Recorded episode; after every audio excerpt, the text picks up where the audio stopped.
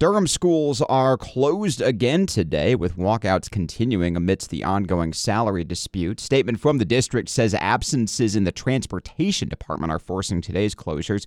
It's a teacher workday, and extracurricular activities, including athletics, are still ongoing, though Durham after school programs will not operate. On campus, the DTH reports a 23 year old individual was arrested at UNC's Chase Dining Hall Thursday night for trespassing and resisting arrest. They'd apparently been kicked out of the dining hall and told not to come back, but then they did. DTH reports a video shows police possibly tasing the individual before arresting them. Staying on campus, UNC students and campus officials are calling for upgrades to a building in need of improvement. Not an old building in this case, but a newer one, the Student Recreation Center. 97 on the Hill, Sierra Pfeiffer has more. Right now, it says the weight room is 77% occupied, which is busy. Uh, typically between 3 and 6 o'clock, this will be over 100%. That's UNC's Director of Campus Recreation, Jason Halsey. He's looking down at the weight room in the SRC.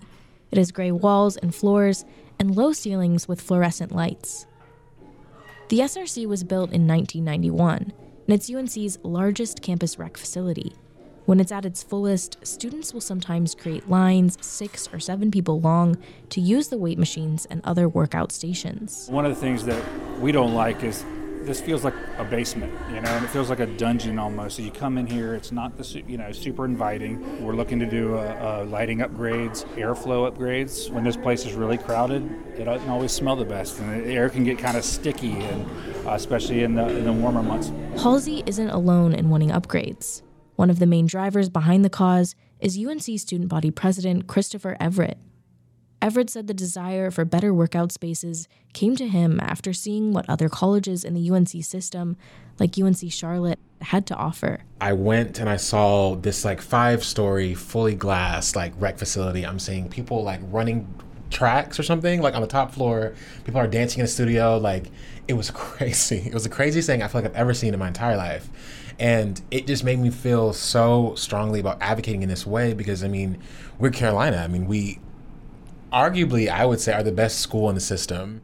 At recent UNC Board of Trustee meetings, the topic has been gaining traction, especially from members like Jennifer Evans and Chair John Preyer.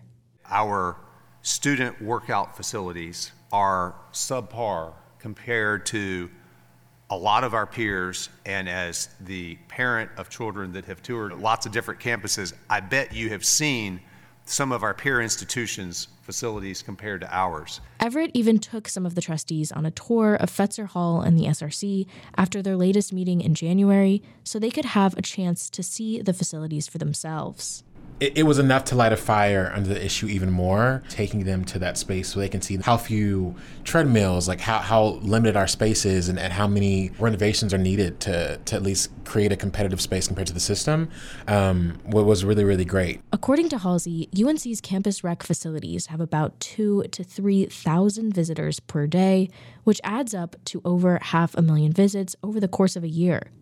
So he said a project like this one will take a lot of planning. We've been having these conversations for a really long time, and, and because there are so many moving parts, everything really has to just fall in line perfectly for something like this to, to become a reality. Still, he said getting the Board of Trustees and the student body involved are both steps in the right direction.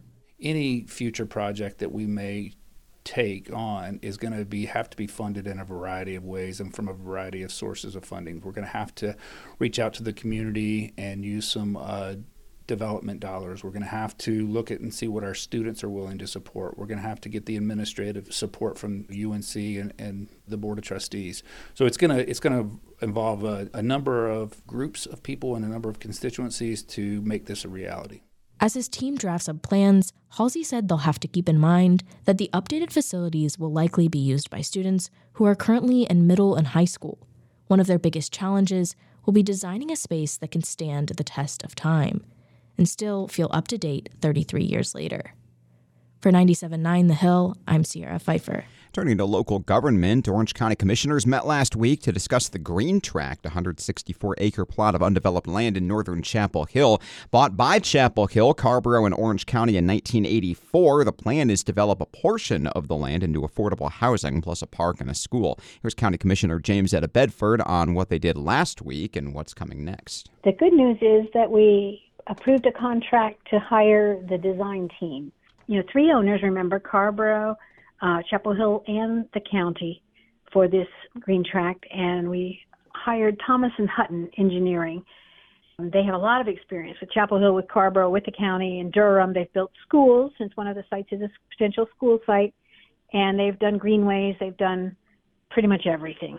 Landscape architecture engineers, you know, doing design work, figuring out where should roads go, how how should connectivity be designed in this parcel and then you have a public engagement because everybody's interested and everybody is going to have opinions of what should or shouldn't go there. And I think it's important for us to say that we're not relitigating the past. We've already have some basic ideas of this is where we're going to put housing and mixed use, and this is where there's a school and a park site, and then the county already has the additional 60 acres that is a, a nature preserve.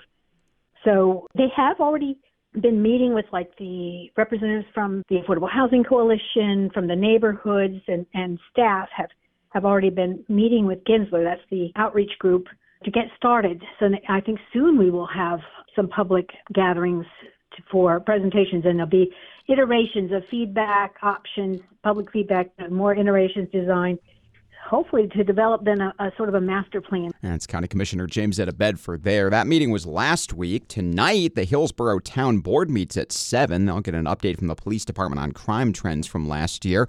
Also tonight, the Pittsboro Town Board meets at 6 with an agenda that includes a public hearing on Belmont Station and a plan to launch a pilot study at the town's water plant. And the Chatham County School Board also meets at 6. Their agenda includes discussions of school safety and promoting and retaining staff. Get links to all three meetings on our website, chapelboro.com. And visit Chapelboro for more local news as well, including a full recap of last week's Carrboro Town Council vote to extend the water and sewer boundary south along 15501, plus details about road work on Jones Ferry Road that's set to begin this Thursday.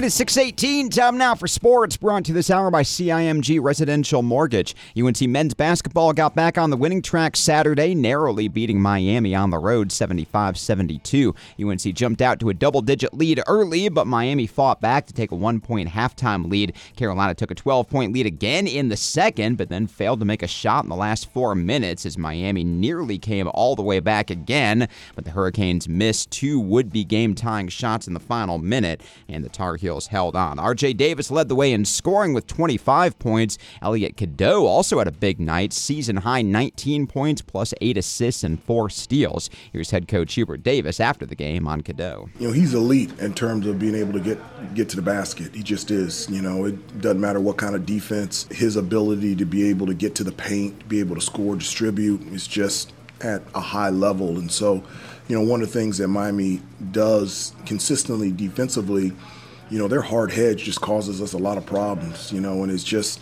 it's hard to get into the paint. I just felt like um, Elliot was really persistent at attacking and trying to get there. So much so, not just for him, for everybody else. You know, we got into the penalty in the second half with 12 minutes to go, and I, I really thought that was a, even though we didn't shoot free throws as well as we normally do. I felt like that was a huge impact for us. And Hubert Davis there. Carolina's back in action tomorrow night on the road at Syracuse at 7 p.m.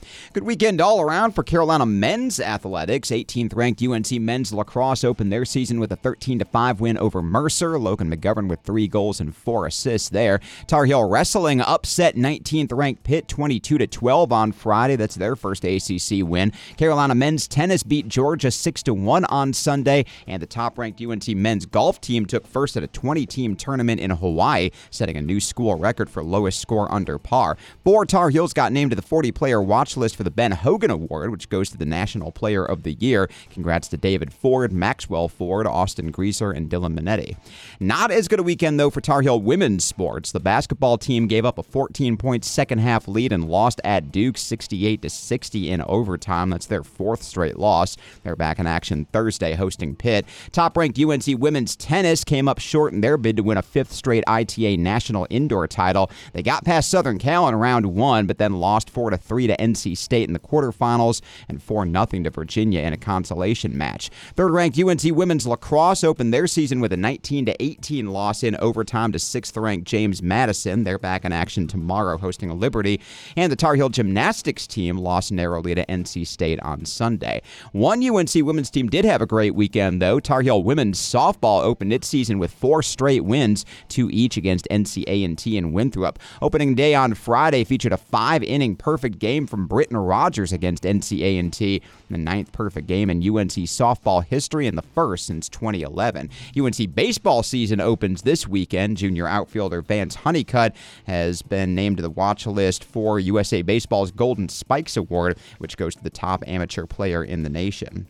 Elsewhere in sports, UNC track star Ethan Strand ran a mile in under 3 minutes and 55 seconds, breaking a school record that dated back to 1974. Tar Heel men's and women's fencing each got a trio of dual wins over the weekend, capped by the women upsetting 8th ranked Northwestern.